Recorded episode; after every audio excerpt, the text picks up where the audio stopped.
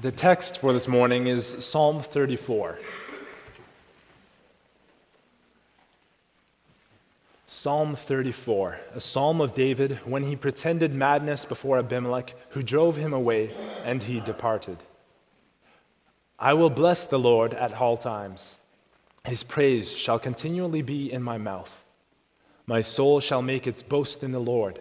The humble shall hear of it and be glad. Oh, magnify the Lord with me, and let us exalt his name together. I sought the Lord, and he heard me, and delivered me from all my fears. They looked to him and were radiant, and their faces were not ashamed. This poor man cried out, and the Lord heard him and saved him out of all his troubles. The angel of the Lord encamps around those who fear him and delivers them. O taste and see that the Lord is good. Blessed is the man who trusts in him. O fear the Lord, you his saints. There is no want to those who fear him. The young lions lack and suffer hunger, but those who seek the Lord shall lack shall not lack any good thing.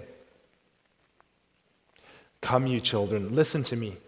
I will teach you the fear of the Lord. Who is the man who desires life and loves many days that he may see good? Keep your tongue from evil and your lips from speaking deceit. Depart from evil and do good. Seek peace and pursue it.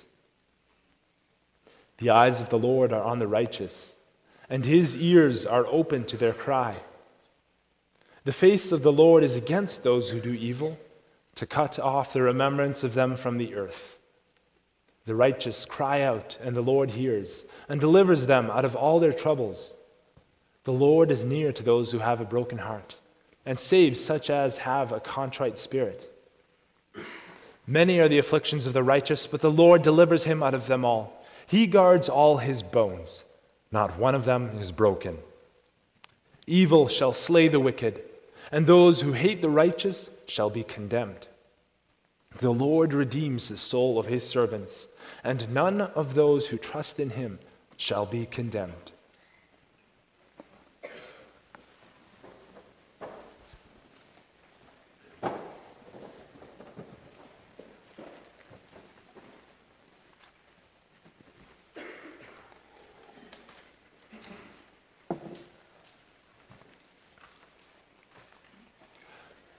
Beloved congregation of our Lord Jesus Christ, today is New Year's Day. In many days, it's like any other day 24 hours long. The sun rises and the sun sets, and it's a gift of God to be alive on it. But it is also a special day. Today is the beginning of a new year. At this point, many have taken the time to look over this past year and its ups and downs. For some of us, this has been a year of incredible changes. Life may seem to be moving at a rapid pace. Maybe you changed jobs or got married. Maybe you asked someone to be your girlfriend or were engaged. Maybe your first child was born. Then, this past year was a time of great rejoicing for you. For others, this was a time of great sorrow. You had a dear friend or sibling pass away. You suffered a financial blow. There was a breakdown, and your relationship with a parent, a child, or a spouse is not the same as it once was. These moments have brought you much grief. And finally, there are those for whom this year is just another year. Nothing particularly stands out about it. Looking back, you can see some personal growth, perhaps a minor setback or two. But nothing is noticeably different about this year. Maybe you feel like you're in a rut, or maybe you're happy that things have finally settled down and become normal. Whatever the case, for the moment you are just on cruise control from point A to point B. Whatever our situation is, brothers and sisters, whether this is a good year or this has not been a good year, or we're just in cruise control, the Lord has been watching over us. Our Father has kept us in His hand this past year. He has seen our small triumphs, He's seen our setbacks. He carried us through those times when we thought it would be impossible to continue.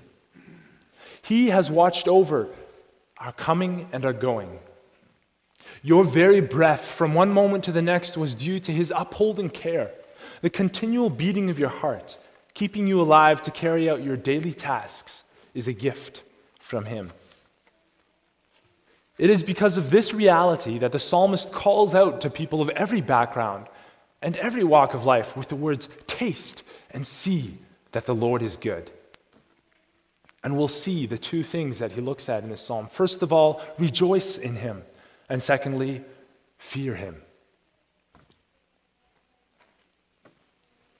Before we look into that in depth, let's take a quick look at the background of the psalm. What could cause King David to write in such a way? To answer these questions, we can look at the title A Psalm of David when he pretended madness before Abimelech, who drove him away and he departed. Immediately, someone familiar with the story would be able to look back and think, something's not quite right here.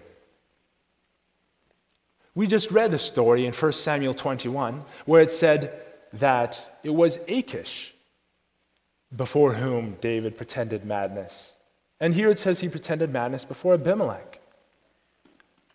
Such a person would be partly right.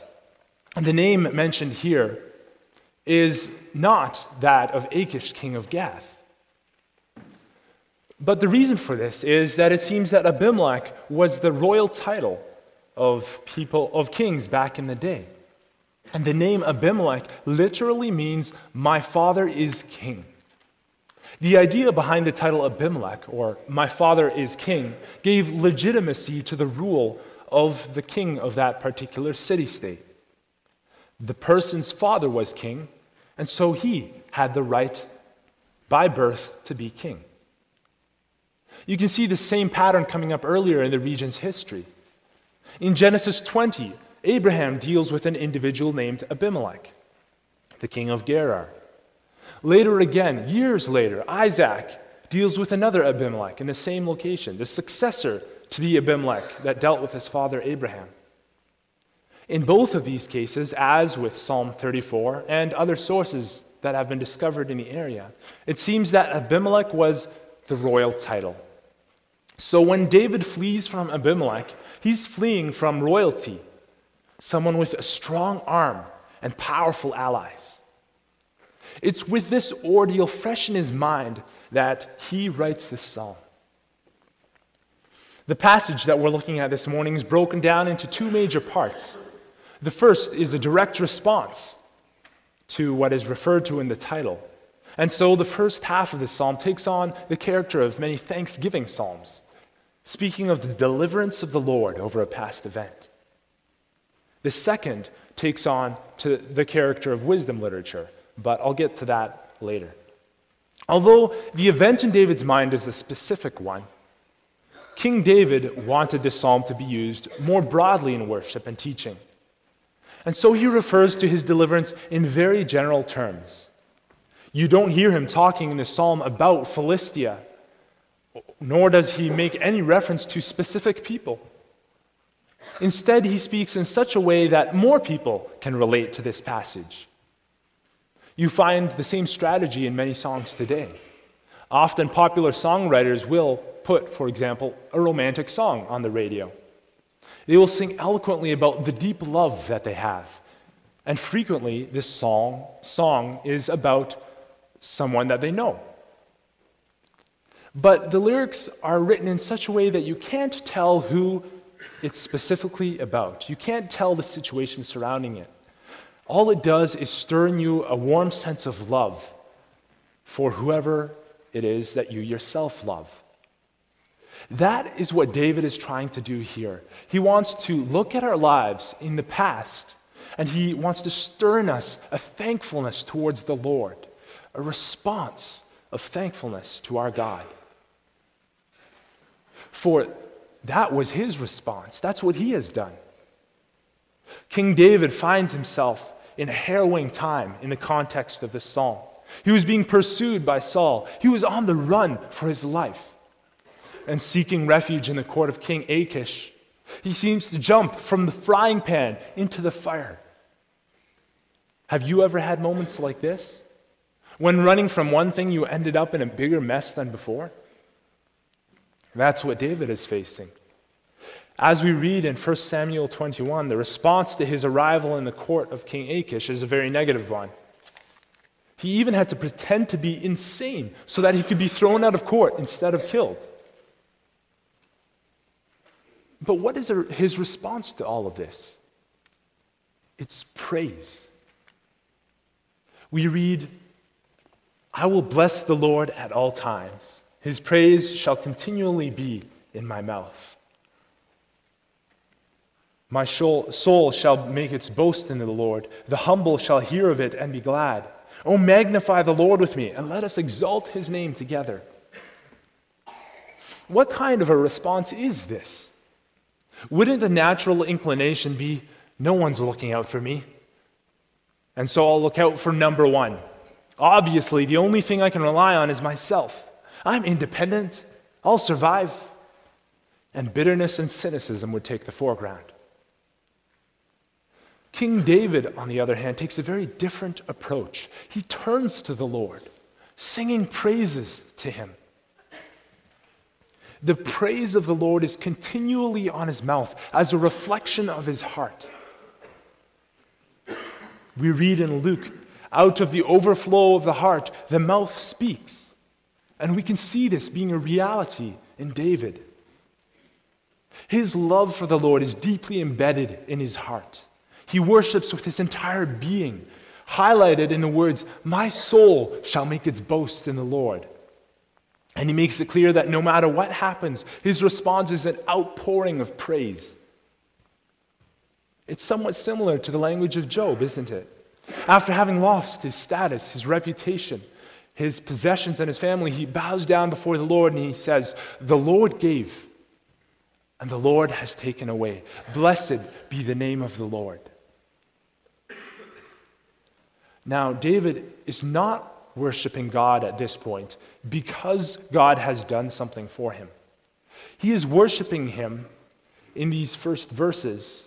He's introducing the psalm as worshiping him because he is Yahweh, the covenant God, the one who has established a relationship with him. He is worshiping him because he is God. And because he is God, he is worthy of worship, whatever may come. He is worthy of worship at all times. Our praise of him is to be continual. The worship of David is boasting. He is proclaiming the name of the Lord to those around. His voice is bent toward proclaiming the name of the Lord. He's not elevating his own name, his own accomplishments. Even though these accomplishments are many in the past, they are not the focus of his boasting. He recognizes what he has from the Lord, and he boasts in him. He boasts in having the greatest God in all the world, the God who is in control of all things, even when life seems grim for him personally. And it has an effect, doesn't it? We can see that very same effect today. When people ask us how we are able to cope with what we are going through, then we turn our words to God. We raise up His name, His honor, and His glory. We are able to rejoice in His name and exult in Him because He not only is God, but He is our God, the covenant God who is in a relationship with us.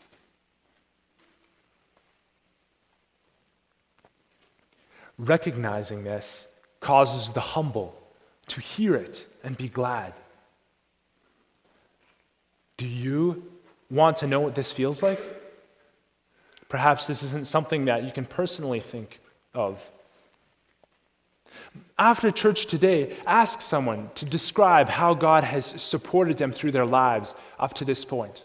Older members of the congregation have an especially vivid recollection of this. Go to them and ask them, see how they boast in the Lord. Then look to your own life in turn and search for his hand. Let their boasting in the Lord be a cause for your own boasting in the Lord. Magnify his name together. Because that is what magnifying the Lord is. It's not making God greater, as we can't do that as human beings, but rather it's recognizing more of, what, of who He is and what He has done. It's pulling back a bit more of the curtain on your own life, meditating on what He has done, and then pulling it back for others in their lives as well. It's being able to say, in the words of Revelation, Alleluia, for the Lord God omnipotent, the Lord God, the all powerful, reigns. And again, in the words of Jeremiah the prophet, but let him who glories glory in this, that he understands and knows me, that I am the Lord, exercising loving kindness, judgment, and righteousness in the earth. And that is exactly what King David proceeds to do as well. He will worship the Lord at all times, whatever may come. It's not contingent on what the Lord has done, it doesn't depend on how much God has given him. He worships the Lord because he is God and because he is worthy of worship. Now, this doesn't mean that what the Lord has done for him is meaningless. We can see that later in the psalm. But David shows it is a cause for greater worship. He worships God not because what he has done for him, but because of who he is. And whatever he has done for him, it gives him so much more to worship God for. So King David seizes this opportunity not only to describe his praise for the Lord, but also to praise him for what he has done for him and give him the glory. And he does it in such a manner that he provides a template. He gives us an example of the manner in which we should lift up praise to the Lord. He gives us a way to do that ourselves. He says, I sought the Lord, and he heard me and he delivered me from all my fears. This poor man cried out for help, and the Lord heard him and saved him from all of his troubles. Those who turn to the Lord and rely on him in times of trouble do not need to fear. While things seem overwhelming at the time, those who look to him will not be ashamed. It may be tempting at times like this to try fall on your own resources, to try make a go of things on your own. But don't do it. Don't cut out the Lord in these times. Look to Him in prayer and trust and make your decisions based on the fact that He is there, that He is God.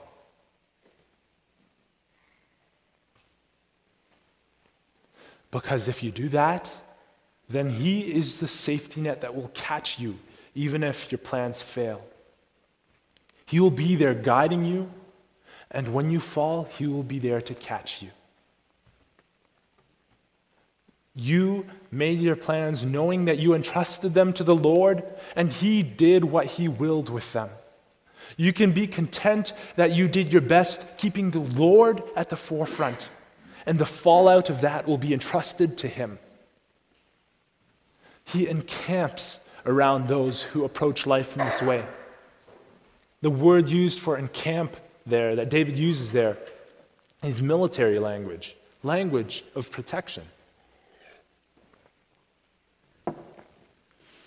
And the deliverance described by David is military language as well. It's language of protection as well. The Lord hears, the Lord watches over, and the Lord will deliver. David is speaking out of his own personal experience when he makes these promises. And he invites the reader, the one who is listening to this song of praise, to experience it with him. Taste and see that the Lord is good. Take the plunge with me. See if the Lord doesn't catch you and bear you up. Fear the Lord, you his saints. You have been set apart from birth. You are the holy ones. You are the ones who are set apart. It's not of your own accord, of your own merits that the Lord's love, that the Lord loves you, but because he declared you holy, he declared you to be his. If he declared you to be his, will you not trust in him? Will you not trust that He will look after those whom He has chosen?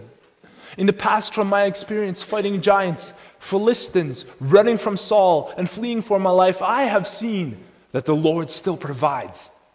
I have seen the greatest of all creatures, those who are best at providing themselves, even young lions going hungry and lacking.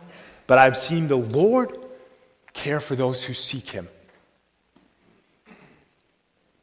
He will take them through. They will pull through because they rely on Him.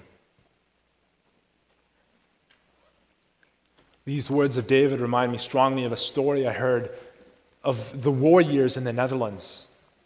And to be honest, I can't remember if it was my grandparents or people they knew who experienced it, but it was someone related to someone I knew.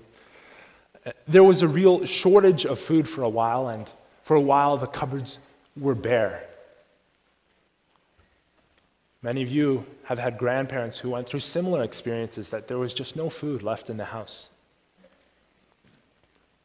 And they didn't know where they were going to get their next meal from.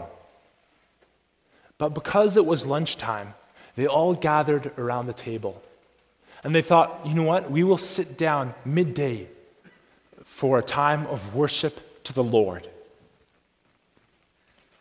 They all sat down around that table and they read the Bible and they began to pray. And while they were praying, they heard the doorbell ring. They finished the prayer.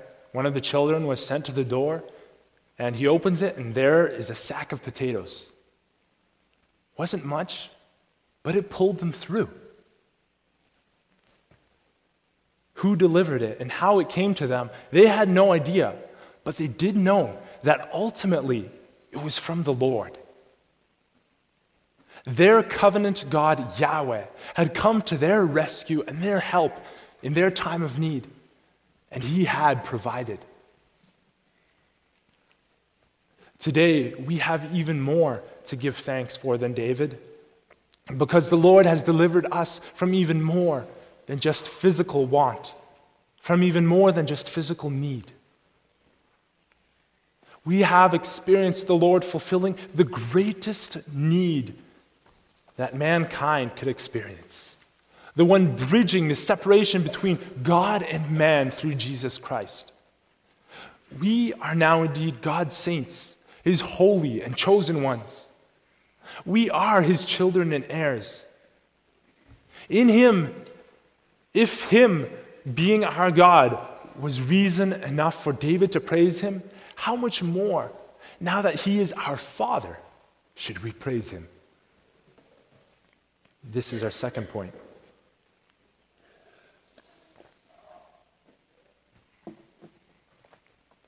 At this point, David launches into the second half of his psalm. The focus of this half is not so much praise and thanksgiving as the first half. Rather, the second half is teaching. This half is what theologians describe as wisdom literature.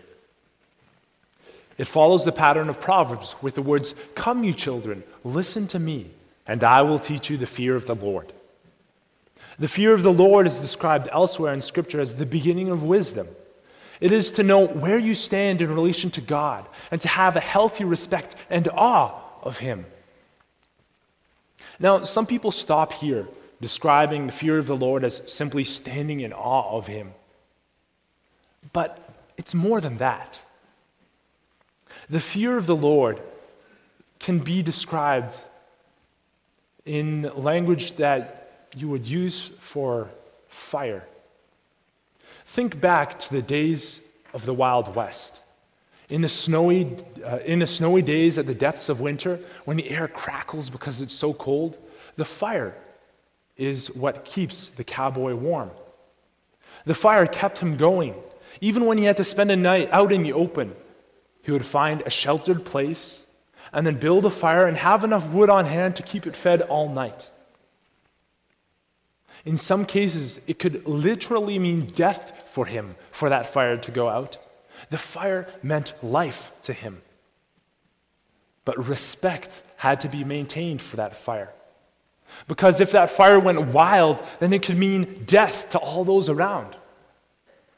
Many of you may remember that scene from Laura Ingalls Wilder where a prairie fire starts up.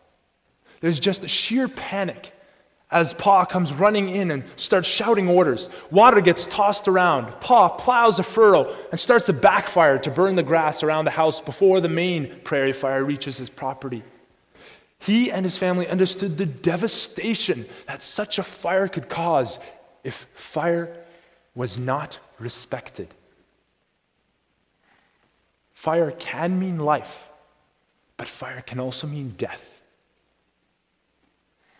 As all analogies go, this one breaks down pretty easily. God, unlike fire, doesn't mindlessly destroy. In addition, he can't be controlled by our actions like fire can. We can rest in the comfort that he cares for his loved ones and he looks out for them. But that doesn't give us the liberty to treat him lightly. We are totally dependent on his mercy and we need to realize this. How often do we take him for granted? How often don't we give him the respect he deserves, shuffling him to the side in favor for other things? Brothers and sisters, we need to take care. We need to keep watch. We who believe are receiving a heavenly kingdom, yes, but that doesn't mean that we can become complacent. As the apostle says in Hebrews, therefore, since we are receiving a kingdom which cannot be shaken, let us serve God acceptably with reverence and godly fear, for our God is a consuming fire.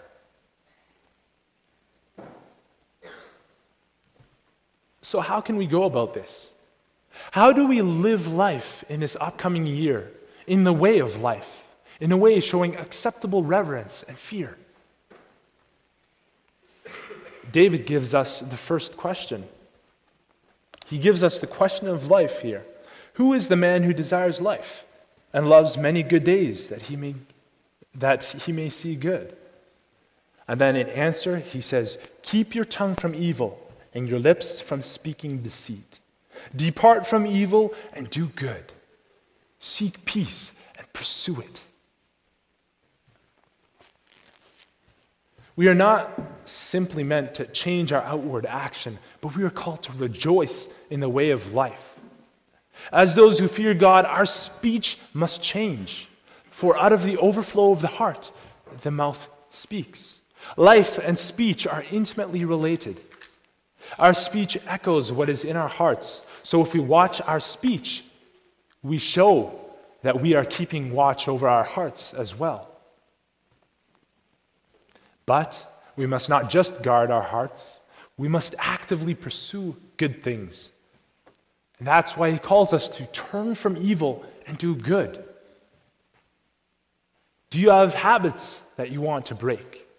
Is one of your New Year's resolutions to put an evil habit, a sinful habit, behind yourself? Don't just put this habit to the side, but replace it. If you're simply trying to suppress a bad habit, you're holding back a flood from racing down a channel that has been carved for it by going over it again and again and again. That's exhausting, and ultimately, it will be an exercise of futility. What you need to do is carve new channels, depart from evil, and do good. Give your resources, your time, your money, and your sexuality new and healthy channels to flow down. Depart from evil and do good. And finally, seek peace and pursue it. It's only in the fear of the Lord that you will be able to find peace. If you depart from the Lord and seek other things, you will find yourself hopelessly mired. But in obedience to the Lord, in sacrificial relationships to those around, and in pursuing faithful obedience in the life that the Lord has granted you, you will be able to find peace. Seek peace and pursue it. When we seek ourselves in the Lord and try to live at the center of His will, committing our lives to Him, we know that He will hear us. His eyes are on the righteous, His ears are open to their cry. For a time, the wicked may spring up like grass and prosper, but sooner or later, in this life or in the next, they receive their due. They will know why we fear him. They will know why we look to him in love for life and have a healthy respect and awe for his power. For the Lord hears when the righteous cry out, and he delivers them out of all their troubles. But the wicked will be condemned, for our fearsome Lord will come to our defense. So, this new year, make it your New Year's resolution, above all, to submit to the Lord. Come before him with a broken and contrite heart, recognizing your sins and sinfulness, and trust that he will hear your cry and come to you. For he does hear your cry, and he answers. In fact, he has already answered in the most important way possible. Because our greatest oppression and brokenness was due to our sin, it was due to our rebellion against God. But Christ has paid the price, He has given us the victory. We read in verse 20, He guards all His bones, not one of them is broken. And we read later that that was true for Christ, the righteous one. We read about it being a prophecy that's fulfilled. This prophecy was fulfilled many years later on the cross. So, this coming year, remember that. Strive to live for God more and more, but as happens with most resolutions, most resol- resolutions fail. So when you see your weak and broken sinful nature coming to the fore, give thanks to the one who remained unbroken, to the one who remained steadfast. Yes, his body was broken in the flesh, but his bones and spirit remained unbroken. Yes, he descended into the depths of the pit, but he emerged again victorious. Through him, the Lord redeems the souls of his servants, and not one of those who trust in him will be condemned. So, this year, as the year progresses, remember that. Look to the Lord and rejoice in whatever may come. Taste and see his goodness, for you have a fearsome Redeemer who is on your side. Amen.